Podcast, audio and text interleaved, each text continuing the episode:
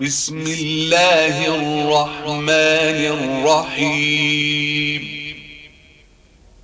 يا أيها النبي إذا طلقتم النساء فطلقوهن لعدتهن وأحصوا العدة. الله ربكم لا تخرجوهن من بيوتهن ولا يخرجن إلا أن يأتين بفاحشة مبينة. وتلك حدود الله. ومن يتعد حدود الله فقد ظلم نفسه لا تدري لعل الله يحدث بعد ذلك أمرا فإذا بلغن أجلهن فأمسكوهن بمعروف أو فارقوهن بمعروف وأشهدوا ذوي عدل وأشهدوا ذوي عدل منكم وأقيموا الشهادة لله. ذلكم يوعظ به من كان يؤمن بالله واليوم الآخر ومن يتق الله يجعل له مخرجا ويرزقه من حيث لا يحتسب ومن يتوكل على الله فهو حسبه. إن الله بالغ أمره. قد جعل الله لكل شيء قدرا. واللائي يئسن من المحيض من نسائكم إن ارتبتم فعدتهن ثلاثة أشهر واللائي لم يحض وأولاة الأحمال أجلهن أن يضعن حملهن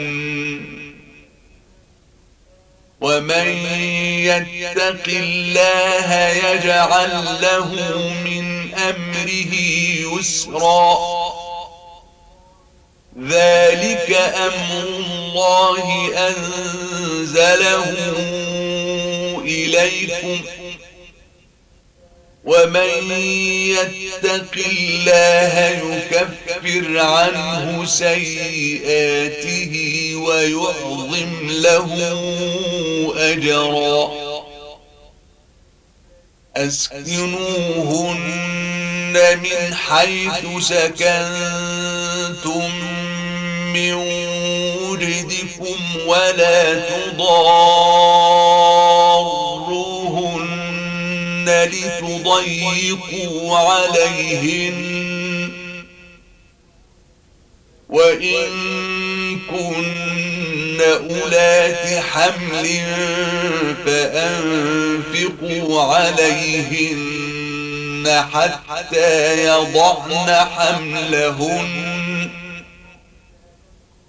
فإن أرضعن لكم فآتوهن. أجورهن وأتمروا بينكم بمعروف وإن تعاسرتم فسترضع له أخرى لينفق ذو سعة من سعته ومن قدر عليه رزقه فلينفق مما آتاه الله. لا يكلف الله نفسا إلا ما آتاها.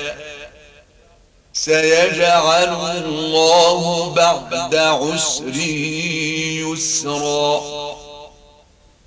وكأي من قرية عتت عن أمر ربها ورسله فحاسبناها حسابا شديدا وعذبناها عذابا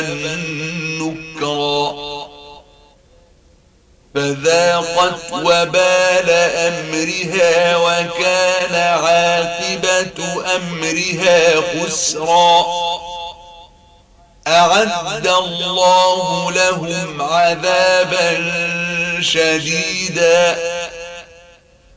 فاتقوا الله يا أولي الألباب الذين آمنوا قد أنزل الله إليكم ذكرا. رسولا يتلو عليكم آيات الله مبينات ليخرج الذين آمنوا وعملوا الصالحات من الظلمات إلى النور ومن يؤمن بالله ويعمل صالحا يدخله جنات تجري من تحتها الأنهار. يدخله جنات تجري من تحتها الأنهار خالدين فيها أبدا. قد أحسن الله له رزقا. الله الذي خلق سبع سماوات ومن الأرض مثلهن. يتنزل الأمر بينهن يتنزل الأمر بينهن لتعلموا أن الله على كل شيء قدير وأن الله قد أحاط بكل شيء علما